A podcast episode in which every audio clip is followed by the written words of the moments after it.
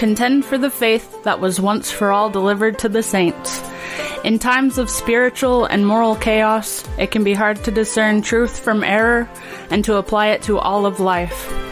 God's word is not silent, and we don't have to be either. This is Once for All Delivered with Caleb Castro and Andrew Smith. Greetings, OFAD lads and lasses. It is another live stream, this time on a Thursday night. I am Andrew Smith. I am Caleb Castro.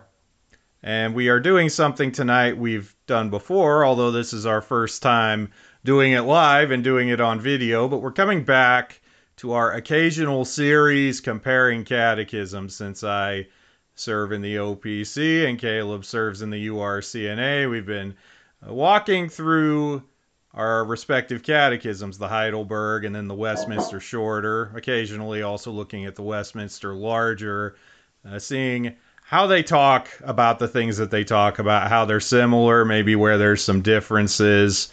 Um, and hopefully to try to build some reformed ecumenicity. Did I say that word right? Sure. I mean, would you would would anyone know if I didn't?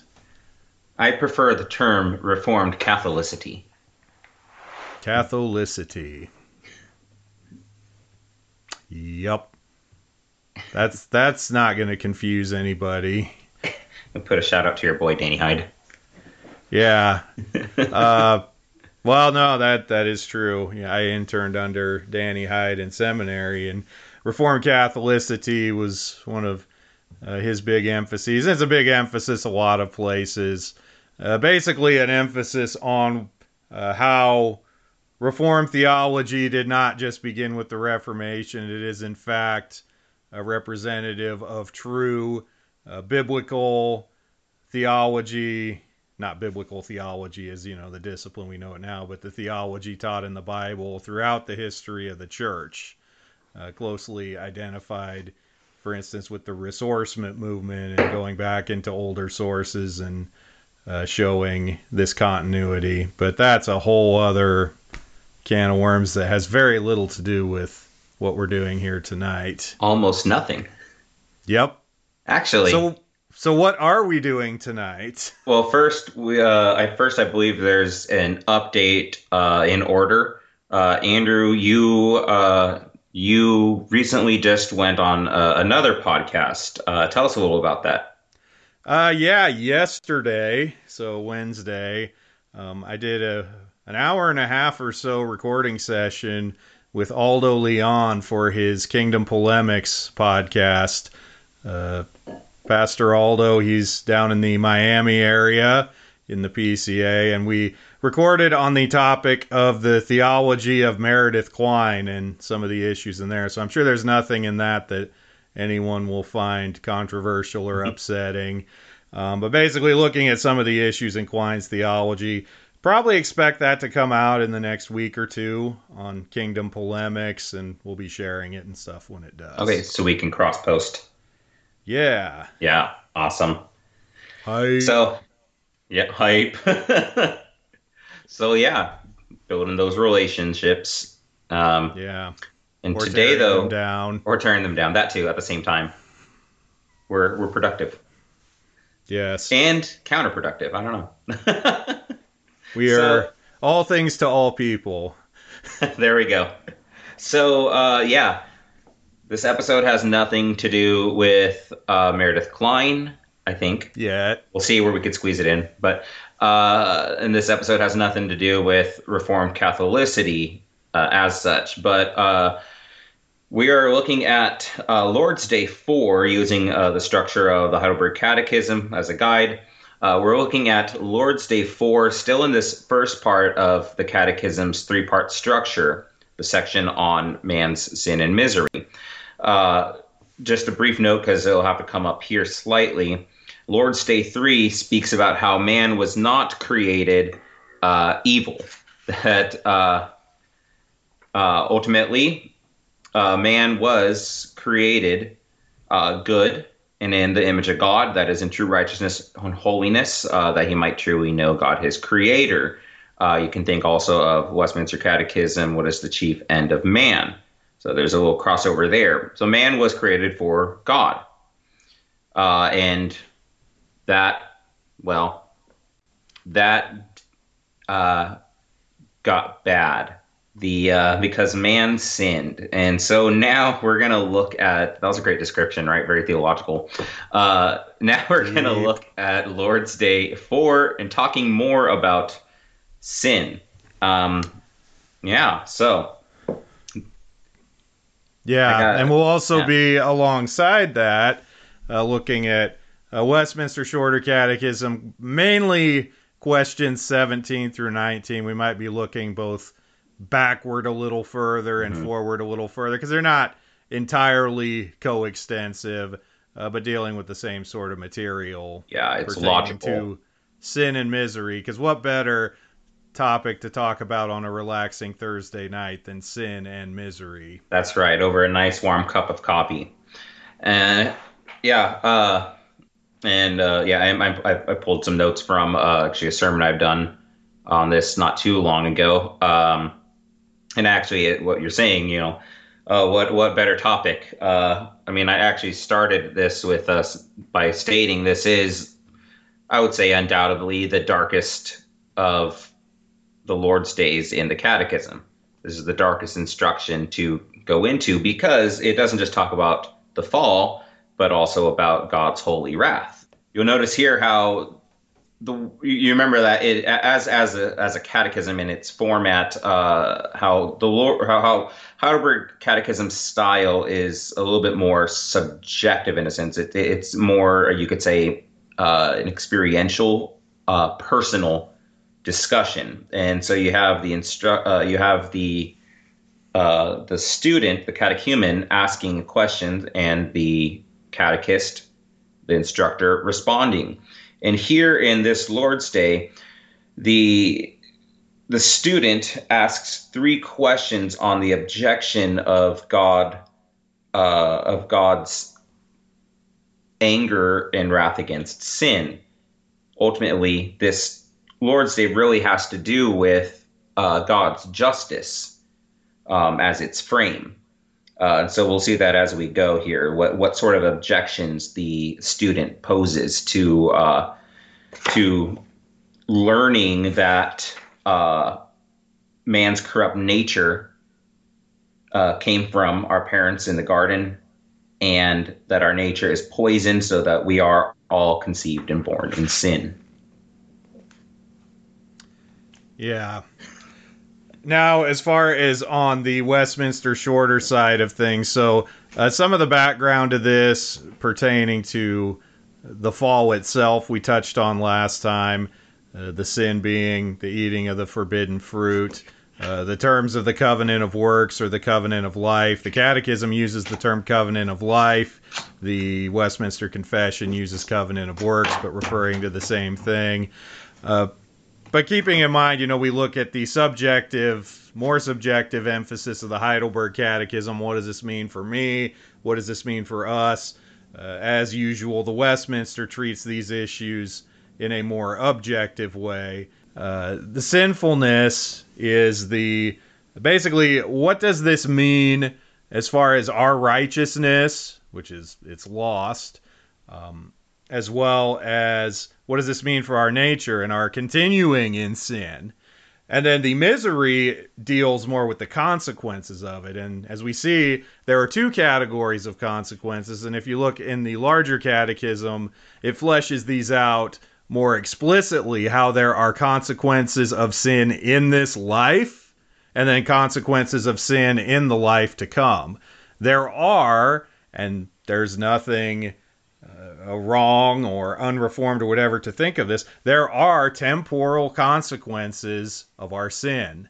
Um, it's okay to believe that. Now, we need to properly understand it. We don't want to get into any kind of health and wealth type situation. Uh, but yes, there are temporal consequences of sin. But then, of course, death itself and the things that come after, eternal consequences. Yeah, that's actually uh, that, that's a point that uh, you find also in the Heidelberg when you're looking at uh, question answer uh, uh, 10 will god permit such disobedience and rebellion to go unpunished? And it states that in uh, god's anger or, or from god's anger uh, his his his response to um, both the sins we are born with and our actual sins. So again, that crossover language, actual sins committed, not just that which is the sin that's inherited from our first parents. God will punish them by a just judgment, both now and in eternity. Um, we'll come back to that. The, that those perhaps uh, uh, scripture references in a moment. One one for the Heidelberg Catechism there notes Romans 1:18 in speaking of uh, man, basically God giving up man to his uh, uh, to the lust of his flesh in its context. But uh, but first here and, and also uh, uh, question answer nine. Um, you get another bit of some of that crossover there with the Westminster. Um, the Heidelberg uses the phrase, uh, so, but, but doesn't God do man an injustice by requiring in his law what man is unable to do? So if man is so wicked, then and and totally uh, depraved, if he's a slave to sin, then how is you know how, how is that fair? Is basically the question. Um, the uh, the Catechism saying that well the that well man had the ability to keep the law to obey. Uh, it wasn't God who disobeyed, who broke his own law, who broke covenant, who severed the fellowship. It was at the instigation of the devil that man in willful, that is a, a, a it's his own voluntary, knowing the consequences, having been spelled out for him in the garden. If you eat of this fruit, then uh, you know you shall surely die he robbed himself and all his descendants of these gifts, referring to um, his innocent, uh, his his, his uh, original righteousness, referring to the image of God of true knowledge, righteousness, and holiness. And you get that that crossover, I think, here with uh, when when the Catechism, uh, pardon me, when the Heidelberg speaks of, uh, actually no, don't pardon me, when the Catechism. Ugh. Um, Let me continue. So I just be, because of the hazards of live performance, it's been brought to my attention that when we read and when I switched the screens over to the catechisms, the audio cut out. So don't worry, there was nothing important there. Edited no, censorship. Um, um, no, we read the text of the catechisms Lord's Day 4 and then 17 through 19 of the Westminster. And we made the best comments on them ever, and now they're lost forever. Oh, okay. So we have to start all over? I mean, we don't have to start all over. Okay. But we could walk back a little. Okay. But then I'd have to edit this, and that would be just be a nightmare. That's okay. Well, let's just let's just point right here at question answer nine and go from there forward. Okay. All right. Since we're right here. So yeah. Um, did we have anything on uh, what I was saying already from question answer nine? Um. Well, this is great. Um, That's okay. Yeah, just when I, when we were reading, and so any comments you interjected as you were reading, those those went away. Okay, that's fine. Yeah. Uh, so, so yes. mine about original sin, and then yours about the catechumen and the the subjective discussion. Okay. Well, let me state with this then that uh, um, yeah. So so right here with with the question, uh, the questions that are being asked in Lord's Day four, uh, the questions are asked by the student, the catechumen, and the the uh, answers are from the instructor, the the catechist. Uh, the way that the student asks the questions are like objections to uh, having just learned in Lord's Day 3 that uh, man is so corrupt and totally unable to do any good and inclined toward all evil. That even that because the fall has so poisoned our nature that we are all conceived and born in sin. So, I mean, I don't know if, if you're reformed or if you hold to uh, the doctrines of grace uh, with with you know uh, total depravity. Uh, when you try to talk about total depravity with someone, that we are that bad and actually worse than we believe, how someone gets really angry, like, well, what about all the good stuff people do? What about, uh, you know, I mean, how is how is that fair that if uh, you know that that if we're so corrupt and, and we're, we're so wicked uh, that we can't do any good how is it fair that god still punishes us then? Uh, that that's what's being asked here. Like question nine doesn't god do man in injustice? Isn't he being unjust by requiring us to still keep his law when we can't? And the instructor basically says well no.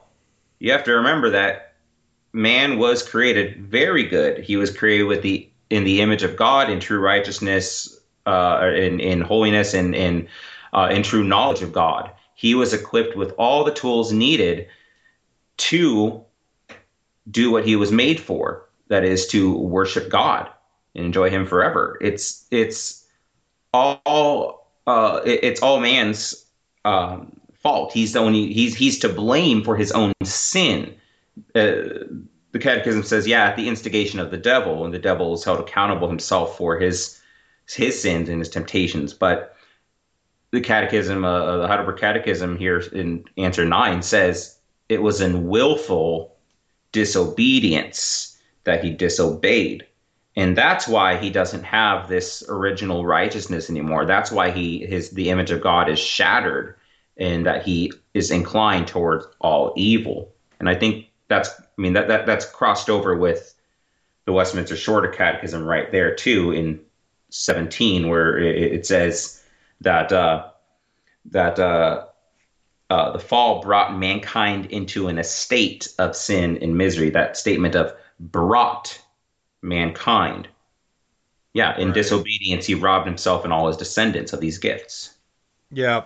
And then, of course, that sin of the states of sin and misery worked out in the next two questions. So, question 18 of the shorter, uh, this the sinfulness consists of uh, the guilt of Adam's sin, the want of original righteousness, the corruption of his whole nature, called original sin. So, original sin because people often think, oh, that's that's a Roman Catholic doctrine. No, it's a Protestant doctrine. Uh, we we believe in it too. Um, and then also that together with all actual transgressions that proceed from it. So the sins that we actually commit. And then go the misery deals with the consequences of that sin. Uh, so there is both temporal and eternal consequences. There are consequences of this sin that we experience in this life. All of the things that attest to us that the world is not the way that it's supposed to be uh, suffering death illness uh, all the things that go with that. Um, the death, uh, death, you know, death as we experience at the end of this mortal and also life. Death. Yes, death, death, death, and death. Um, but then also the eternal consequences, uh, the pains of hell forever, eternal condemnation. Uh, but going back to this this question about justice, because this is um, I think it's a very important question. Uh, it's important for a lot of reasons. It's important uh, in apologetics uh, because a lot of people uh, they sort of uh, they sort of one of the excuses that you'll hear thrown up as to why people don't believe in God, why they don't believe in Christ, why they don't believe in the Bible, is they think that it's unfair and unjust to man. Uh, one of the things that I think could help us to think through this is to think of it in terms of some things we've talked about to, before and to think of it covenantally. And we talked about that covenant of works. And it was a covenant that God made with man on the condition of perfect, personal, and perpetual obedience, to use language that the Westminster Standards use elsewhere. That requirement still remains. The curse the condemnation that comes under the covenant of works still remains binding. Although after the fall, God enters into a covenant of grace, that penalty of the covenant of works is still enforced um, uh, until or unless uh, that righteousness is fulfilled by another, which we get into later as we work through the catechisms, but not tonight. Yeah, and the uh, yeah, you're speaking of uh,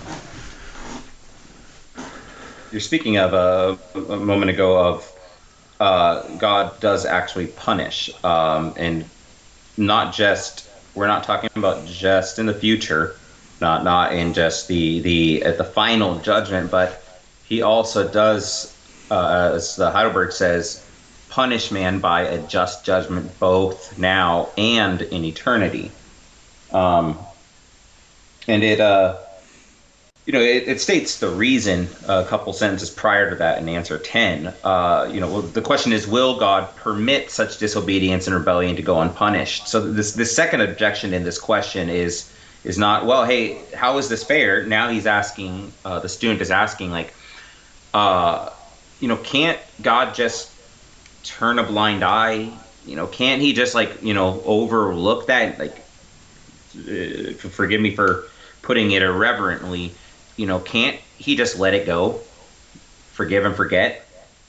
And the reason that God will judge justly by punishment now in eternity is that he is terribly angry with the sins that we are born with as well as our actual sins. And this is a partial reference to original sin. I say partial because I'll, I'll note in a second here, but key phrase, he is terribly angry. And this is speaking of the wrath of God. Um, the citation that, that the Heidelberg gives for uh, that God will punish now and in eternity, uh, like several scripture references. Uh, Exodus 34 7, this this covenantal revealing of, of God's self as he passes by Moses uh, after the uh, with the giving of the law on Sinai. Uh, and God says of himself, of his of his character, his attributes, that he keeps steadfast love for thousands, forgiving iniquity and transgression of sin. So he does forgive, but who also will know by no means clear the guilty, visiting the iniquity of the fathers on the children and the children's children to the third and fourth generation. So God doesn't forget the sins of those who are uh, in the status of guilty. Um, so someone who was not pardoned by uh, really covered by Christ's blood. Um, but uh, Psalm 5, 4 to 6, I won't note all these, but Psalm 5, verses 4 to 6 says that uh, you are not a God who delights in wickedness. Evil may not dwell with you. And there's there's that key there of what sin does.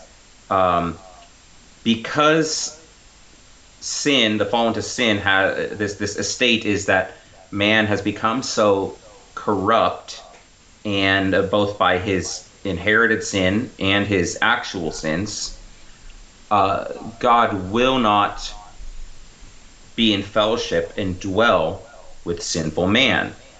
Uh, says the psalmist continues, "The boastful shall not stand before your eyes. You hate all evildoers."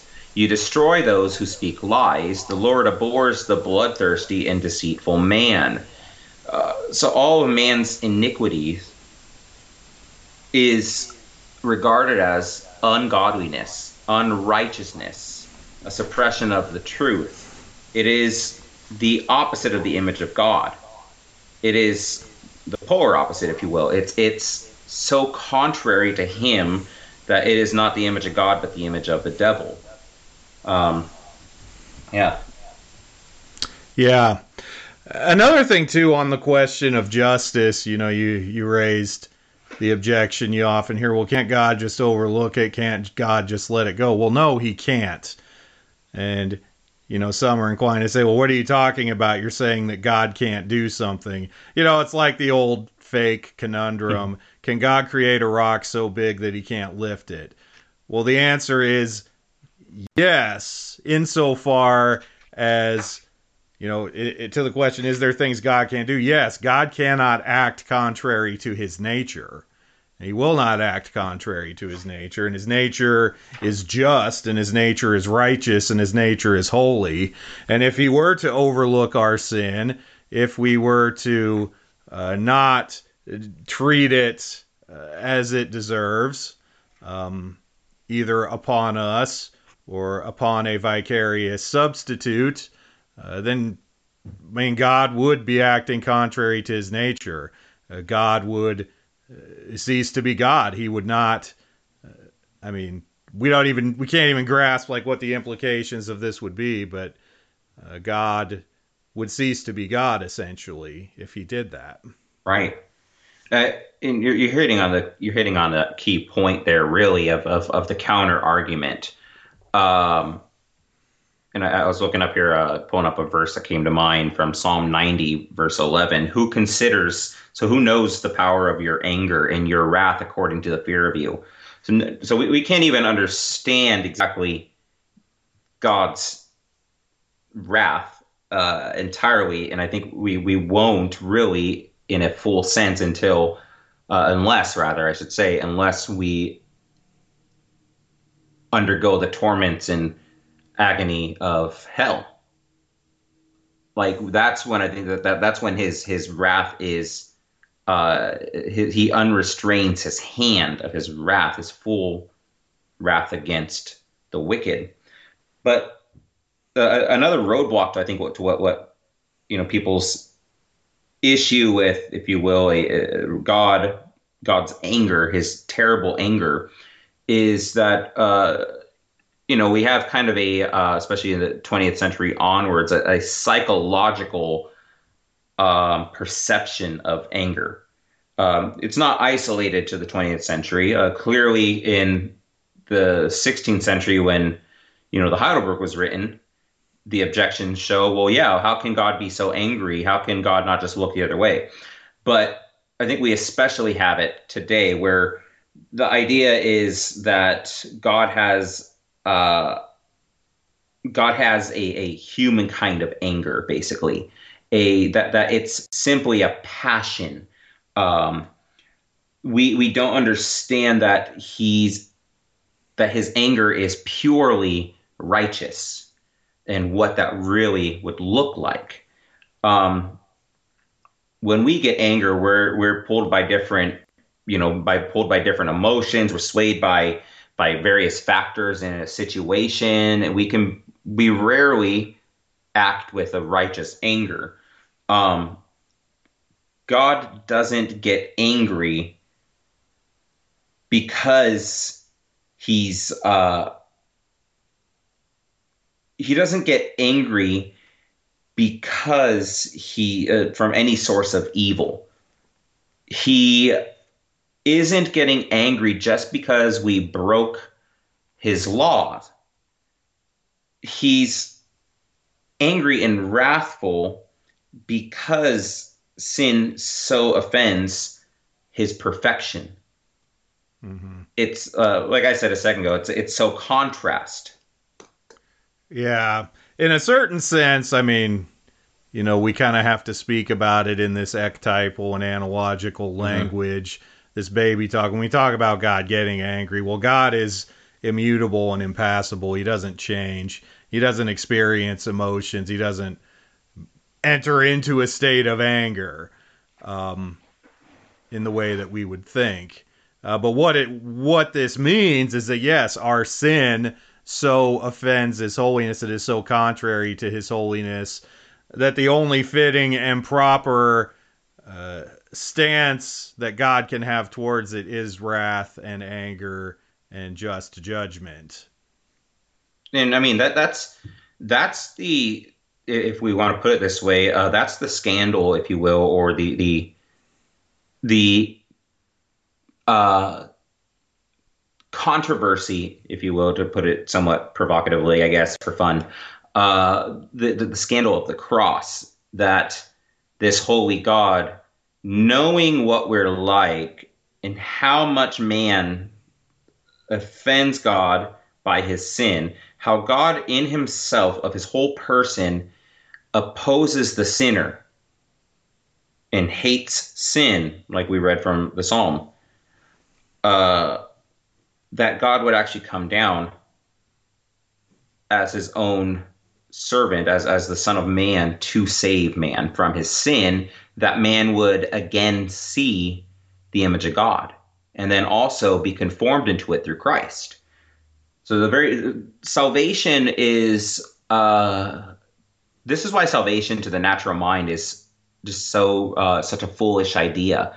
It, it, it doesn't seem logical to believe in this because really, what God doesn't make you work for, you know, work for yourself. That doesn't make you prove yourself.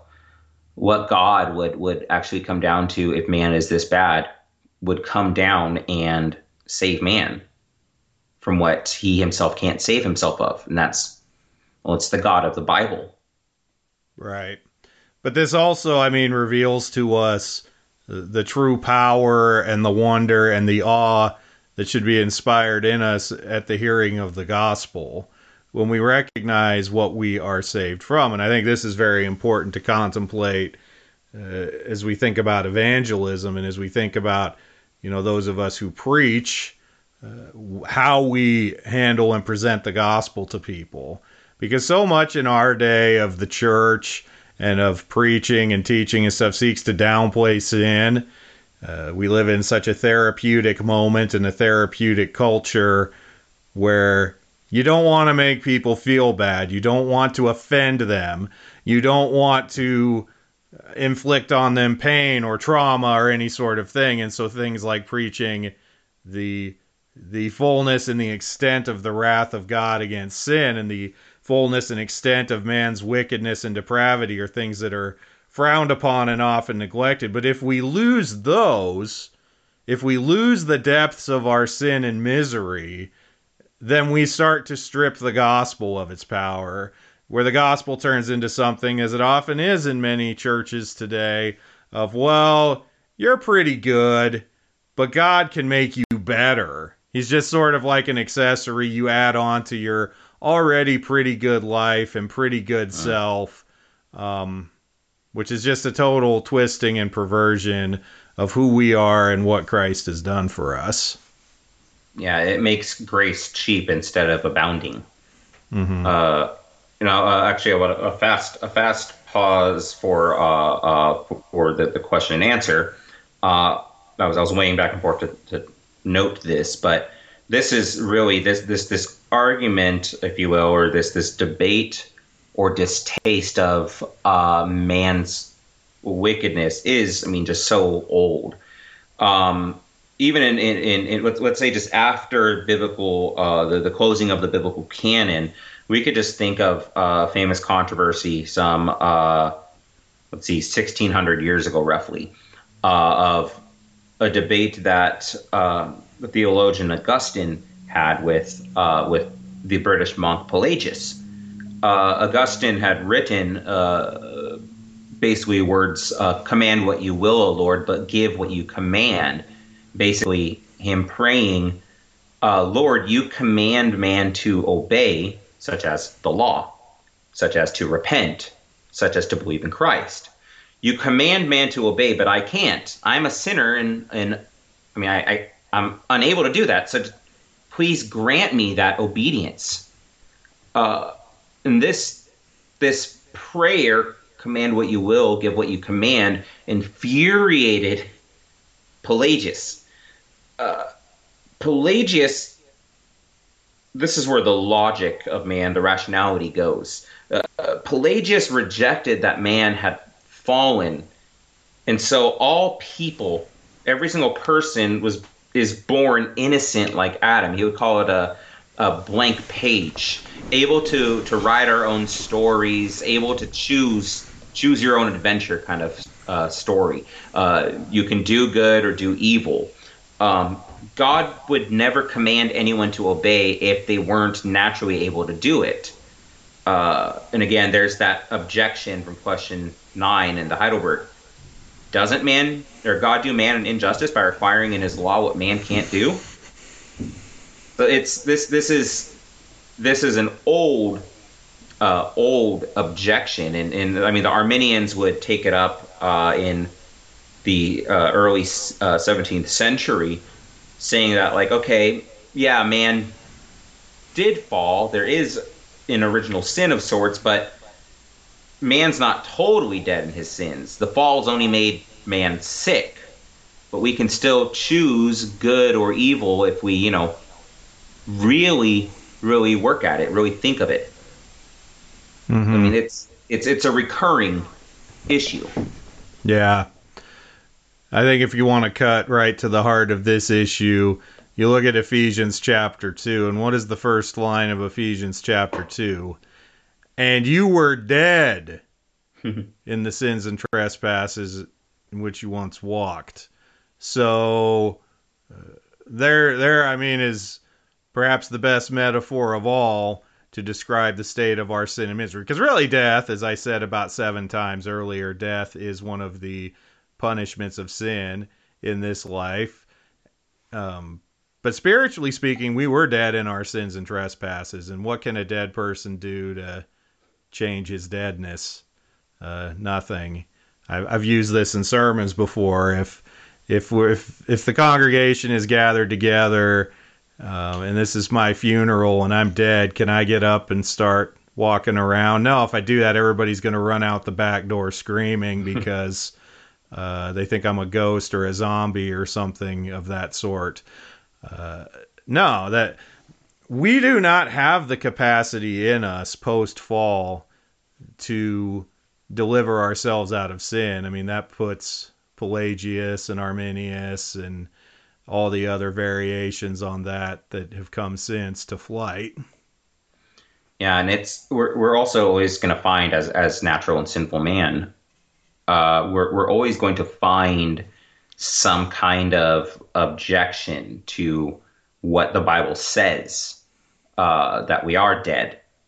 Uh, mm. Like you know that that if if let's just say if, if the question if question answer nine if, if there's the if there's the, the the objection that you know uh, how's God being fair that that that's an, basically an accusation like we were saying that oh God is not acting justly and question 10 is saying okay well uh, you know how how's why can't God then just overlook uh overlook and just just forgive and forget uh, all this and just let it go. Well, now that the complaint is that God is being too consistent in his justice, you know, so you're kind of like, well, what is it?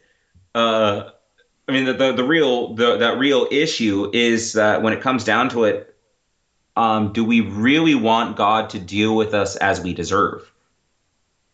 With fairness, uh, like I mean, if if if we're asking for fairness, we're asking for the condemnation that we deserve. You know, if we're asking him to totally just forgive and forget and overlook our sins, well, we still have the problem then, even if he just looks the other way, that we're still not righteous. We're mm-hmm. still corrupt. So there has to be something else there, and that, of course, is Jesus' righteousness. Uh, but the um, and and, and that, that that's the nature here of of uh, of original sin. It, it original sin is really a twofold problem. It, it, it's comprised of uh, logically two aspects: original pollution and original guilt. Mm-hmm. Um, and really, that's what the shorter catechism has broken down there uh, from from uh, question uh, question answer uh, eighteen. Um, yeah, where'd mine go? Yeah, you, you have the the guilt of Adam's first sin and the want of original righteousness. You do have that aspect of it. Um, and then the corruption of his whole nature, that polluting element. Um, so it's not only uh, a legal matter uh, in that we are guilty, um, that we lack the righteousness that we need, but also that, yeah, we are totally corrupt and so from that then proceeds our actual sins. Uh, this is another thing too, as we talk about these issues of justice. Uh, one of the objections against original sin that's often raised, and I mean it's pretty similar to I think what Pelagius and others were doing, is that original sin as a concept is unjust because it's like, why am I guilty of Adam's sin? I wasn't there. Mm. I couldn't do anything about it. Um, I wasn't there in the garden. If I was there, if I was there, I wouldn't have taken the fruit. Yeah, right. Uh, Any of us would have. Um, but uh, we we always think so much high more highly of ourselves than we ought. Um, well, we have to understand for one thing. I mean, Adam stood there as the representative of the whole human race. He is our first father uh, in a spiritual sense and even in a certain physical sense as the the forefather of all the living adam stood there in our place and we all fell in him. We all fell united to him. And this works itself out and proves itself out in that uh, we see this corruption of our full of our whole nature you think you wouldn't have took the tree but have you ever for a moment in your life uh, been free from sin have you ever stopped sinning? No, you don't. You can't. Uh, because uh, this original sin and the corruption uh, and the actual sins that proceed from it, they come to all of us. Uh, it is self evident that this original sin and all the things that proceed from it belong to all of us. Yeah, it's, I mean, it, it, it there's a similar, well, we don't have to. I wasn't going. I'm not going to go into this now. I was going to say there's also a, a, uh, you know when when we think about the righteousness of Jesus Christ, how come uh, how come if by Adam's sin all man had fallen and, and is counted wicked, but when with Christ as the second Adam does his work on the cross, how come not every single each and individual person is uh, is then saved? Uh, so now I was gonna I was gonna bring something up with that, but now we're I'm gonna pause that and we will do that another day. But it's a yeah. an election. But uh, just noting what was in my head.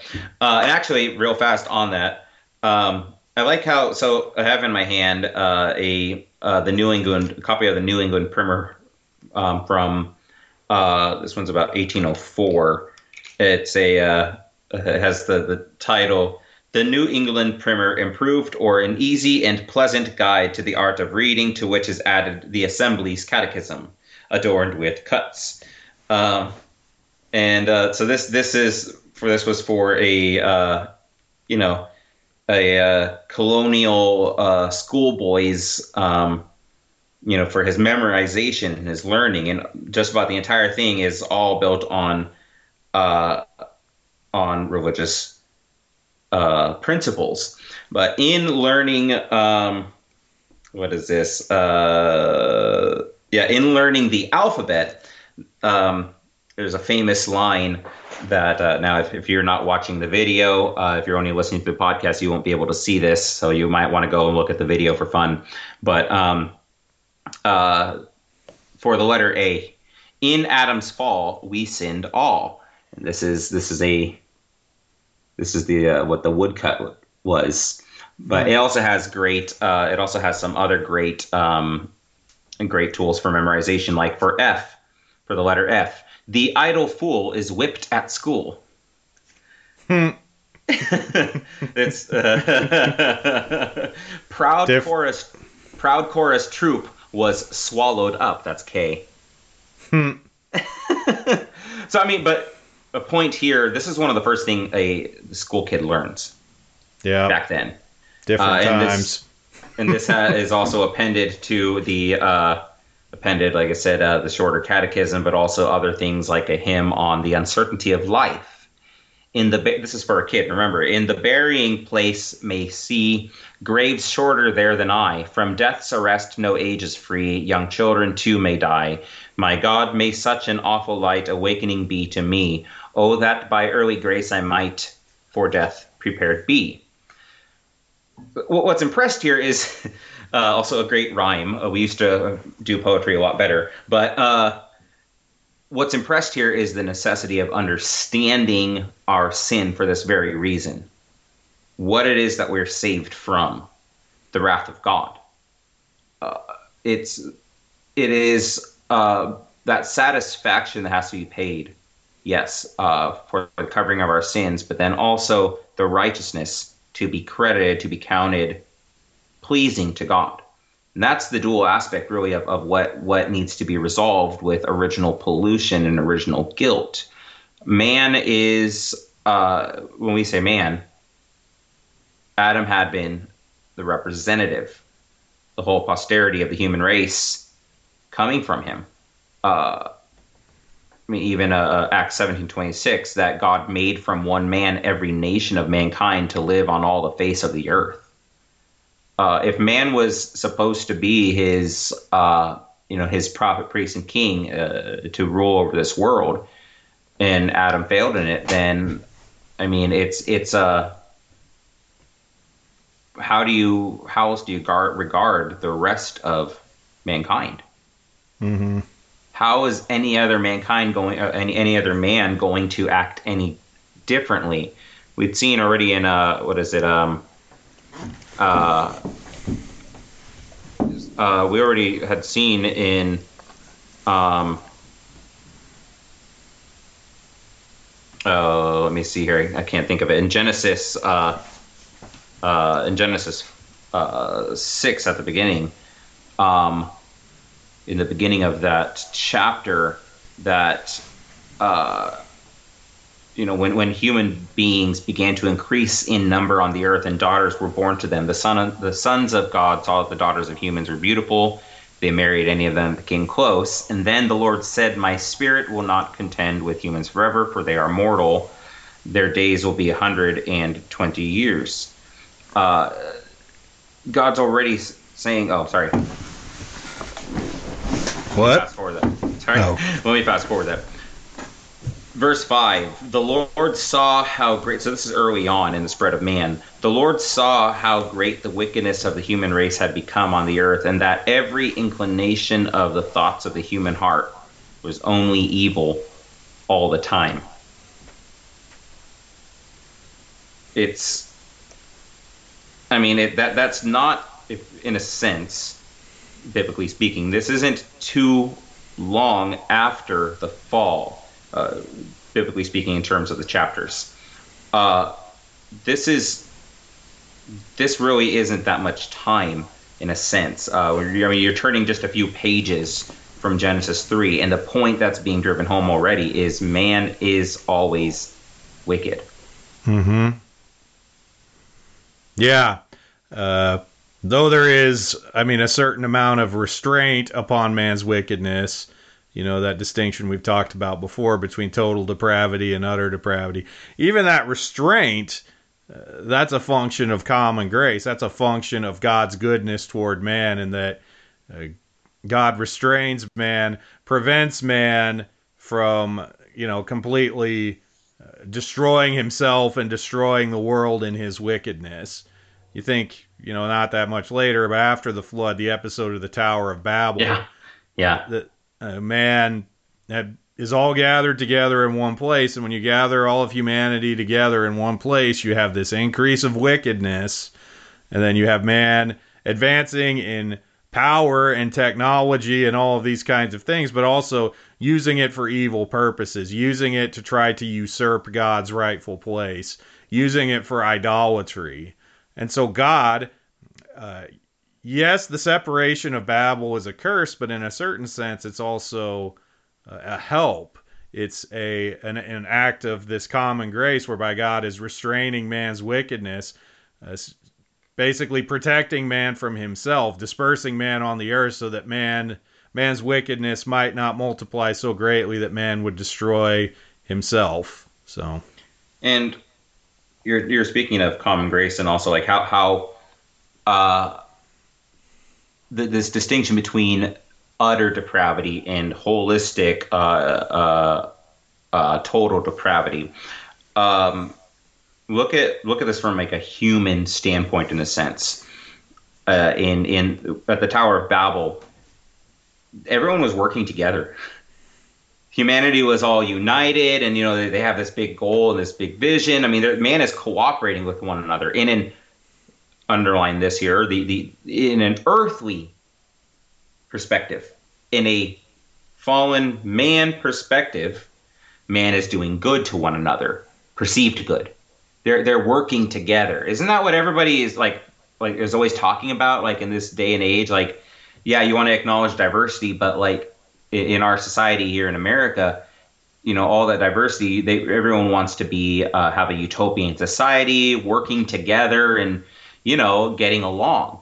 Well, here they're getting along and working together just fine in, in Babel, and yet in their actions from their earthly good to one another, they're opposing God. That man united and is doing good together to do evil against God, to mm-hmm. to rebel further against Him. So I mean, it's, we, it's this amazing reversal. and we see this in our day. I mean, essentially, all that our culture and society is pressing, it's oriented towards this radical personal autonomy. That man is completely self-determining uh, and that's why that's why so many people bristle at these things we've talked about, like sin, uh, particularly original sin, uh, being accountable to God's wrath, even the thought of death. You know, you read from that school book from 18 mm-hmm. was 1803. Um, the reality of death was very much more before those people. Nowadays, I mean, I think you've got a lot of people who legitimately think like I'm never going to die because we're working towards even things like transhumanism where mm-hmm. we can actually escape our physical limitations, overcome uh, overcome death itself. You hear about it in science fiction and stuff, but even these ideas of things like when you die, you can upload your consciousness into the cloud and you continue to live on in some capacity. Uh, but, but really, I mean, you see this working on our day. I mean, we did almost two hours last week on the transgender crisis, and uh, that's a form of that. I I even I am so self-determining and I am so autonomous. Even something as clearly created and innate as my sex, I can be freed from and liberated and overcome and change even that. Uh, and that's just one example of it. Uh, but there, because there's, and really in a lot of ways, it seems like we're kind of at our own Tower of Babel moment. It seems where man is trying to climb into the heavens and usurp God, and almost feels like. I don't mean to be too much of a prophet of doom here. and I'm not a prophet or a son of a prophet, but but God's going to have to uh, to set us back lest we self destruct the trajectory that humanity is currently going.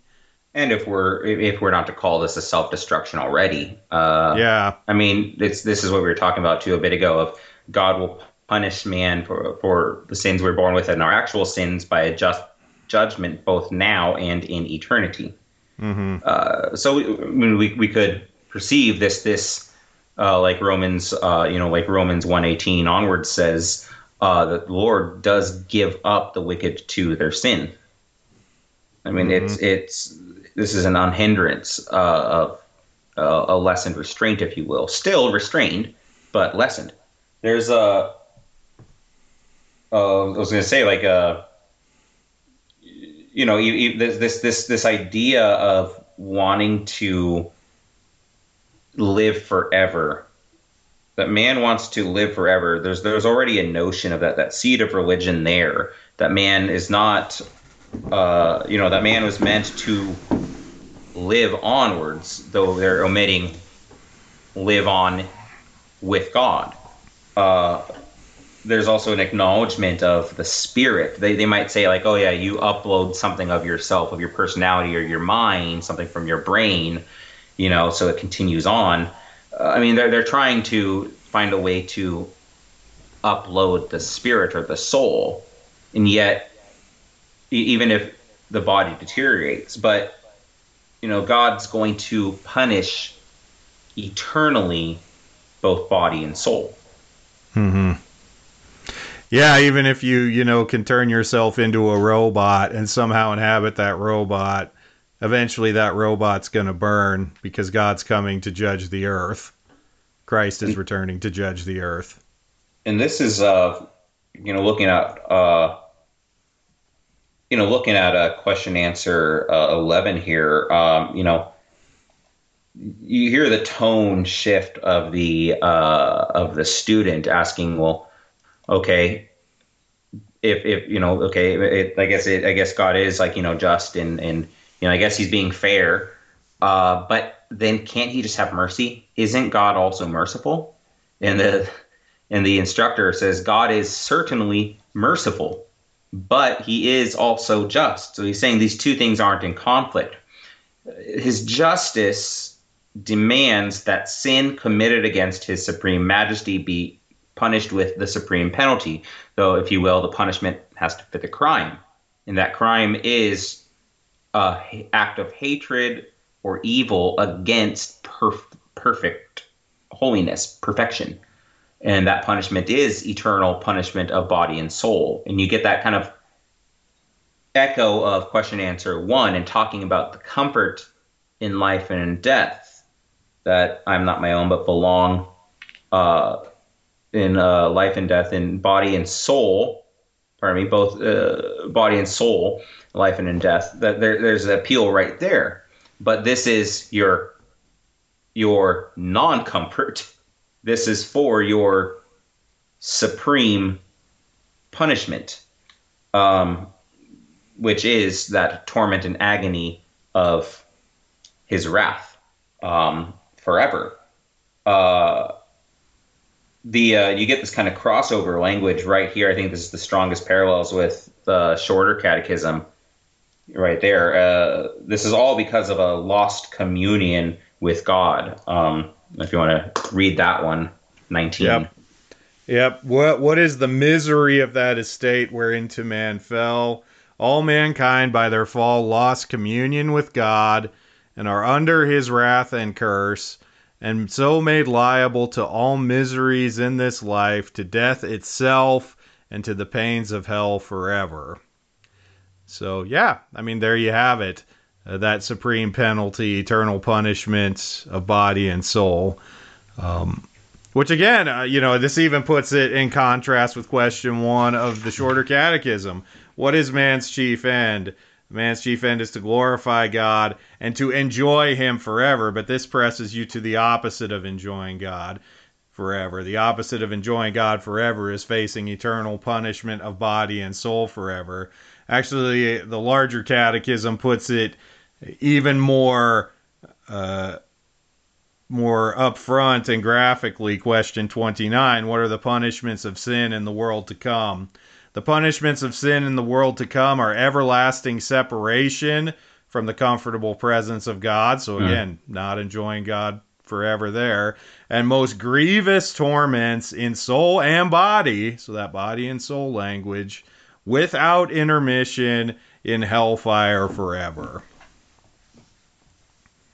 Yeah, that's uh it, it's kind of it's kind of frightening with like um you, you look at the uh, the proof text there for the shorter catechism in 19 when it says all mankind are under his wrath and curse uh, pardon me uh, all mankind by their fall lost communion with god. That this, this all comes from a severing of fellowship of relationship something that was so so so beautiful and so uh, I mean fulfilling. I mean what what person even the most even the most cynical, wicked, depraved person doesn't want some kind of, even if they deny it, human contact, some kind of contact with someone else, someone to even just, just I mean, to hear, to understand, an interaction.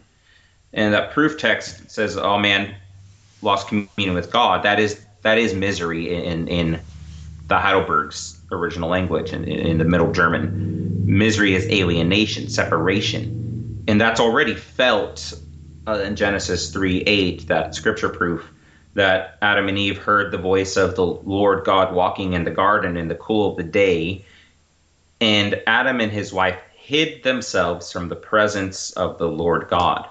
Mm-hmm. So there's there's an immediate shirking away from what was to be their their chief end, what was to be their only comfort and man's been running away from that ever since, really. the uh, yeah, the the um, I think one of the last notes I had here, a, thought was uh, that language of curse, because um, it's being appealed to both by the shorter catechism and uh, question and answer ten uh, that the, the, the, just judgment, both now and eternity, is upon the basis of uh, Deuteronomy 27 26. Cursed is everyone who does not observe and obey all the things written in the book of the law. And then the cross reference from Galatians 3 10 uh, that, that quotes that passage from Deuteronomy.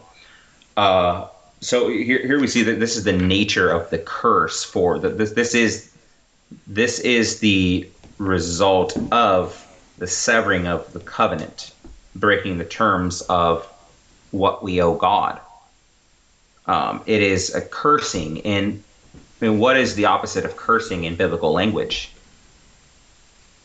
Blessing. It's blessing.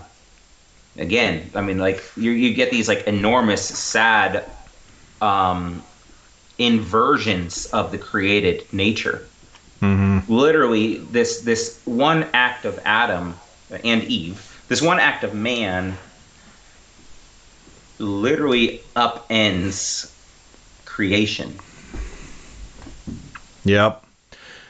And I mentioned before briefly too, but we see this in all the ways and all the things we live with and all the things that we experience in this world that testify that the world is not the way it's supposed to be. You know, you mentioned before when we were talking about like transhumanism and uh, a man's desire to live forever. Why does man have a desire to live forever? Because man was not created to die. Why does man why do people feel offended at evil when it's done against them? Why are you mad when someone lies to you, someone cheats on you, someone steals from you? Because man was created to live in true knowledge and righteousness and holiness. Uh, why do we? Why are we uh, so confused and and uh, struggling and whatever when we face things like illness or injury or things of that life? Um, you know, why do people get cancer? Why do um, you know, why do people get in car accidents and die or they get maimed? Why is there war? Why is there all these forms of suffering? Um, we see these things and we recognize the evil within them and we recognize that there just seems something so very wrong about them. And that is because we were created to live in a life of peace and blessed fellowship with our God. Um, experientially, we look at the world around to us, and though we may try to run and hide from it, it, it all testifies to us the truth of what we've read here and this sin and misery and, and what it has done to us and what it has done to the world.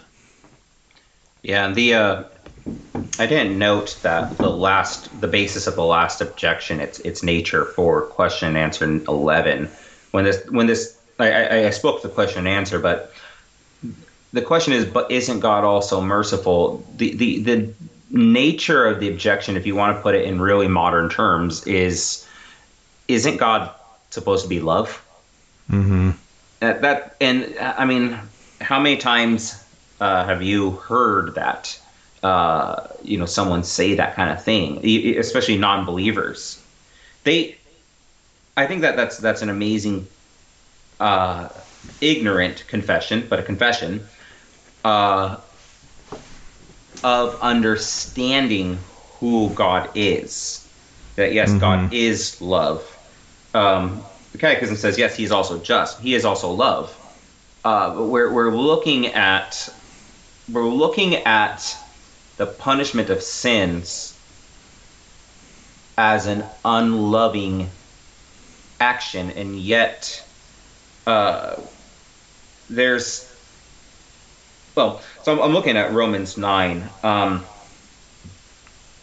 I had brought up the point already earlier that when you consider our total depravity and just how wicked man is, um, you have to wonder how it is that God could make a covenant of grace in the first place. How God, from right at the outset, would put in the plan to redeem man and then do so for eternal fellowship, for reconciliation for his people.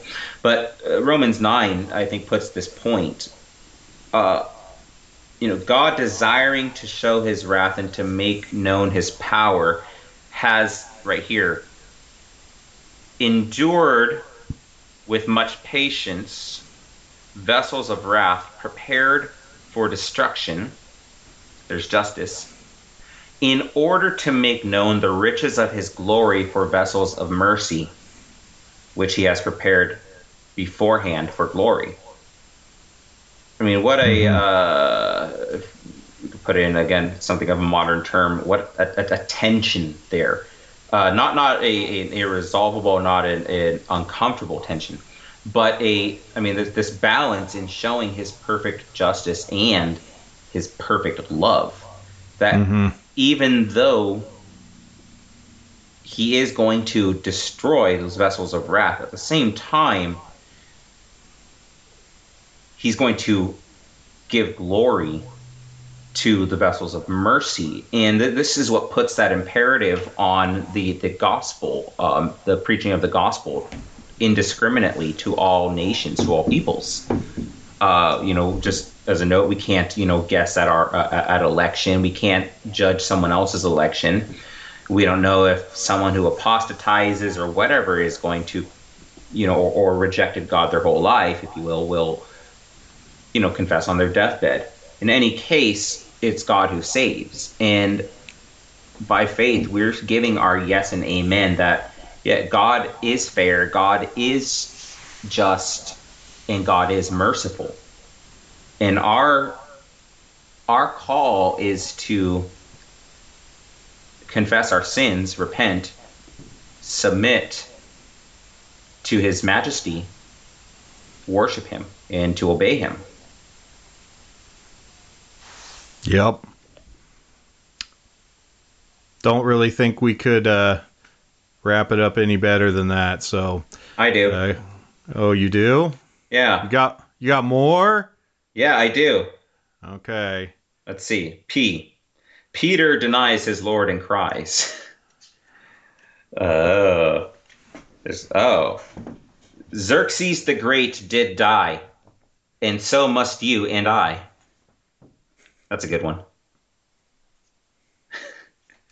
Youth forward slips, death soonest nips. Nips. Well, death he's nipping. He death is is a little. So I'm guessing that the little girl here. There, there's a picture of this wood block cutting that that this little girl. I'm guessing probably sinned or something, and it's going to cause her to die. And like, there's a skeleton that I'm guessing is death with an arrow in his hand, uh, pointing aggressively at the little girl's head. Huh. So I'm guessing that's how that death is. That is terrifying. it is. Well, that's how we can end. Yeah, you're gonna you're gonna teach you're gonna teach little Teddy that. I am. You know what? We sure don't do catechisms like like we used to or primers.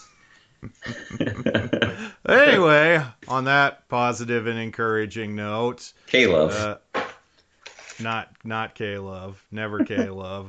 I mean, if K Love wanted to put us on the on the air, then fine. But I mean, we'd be pretty pretty against everything that they do and everything that their audience wants to hear.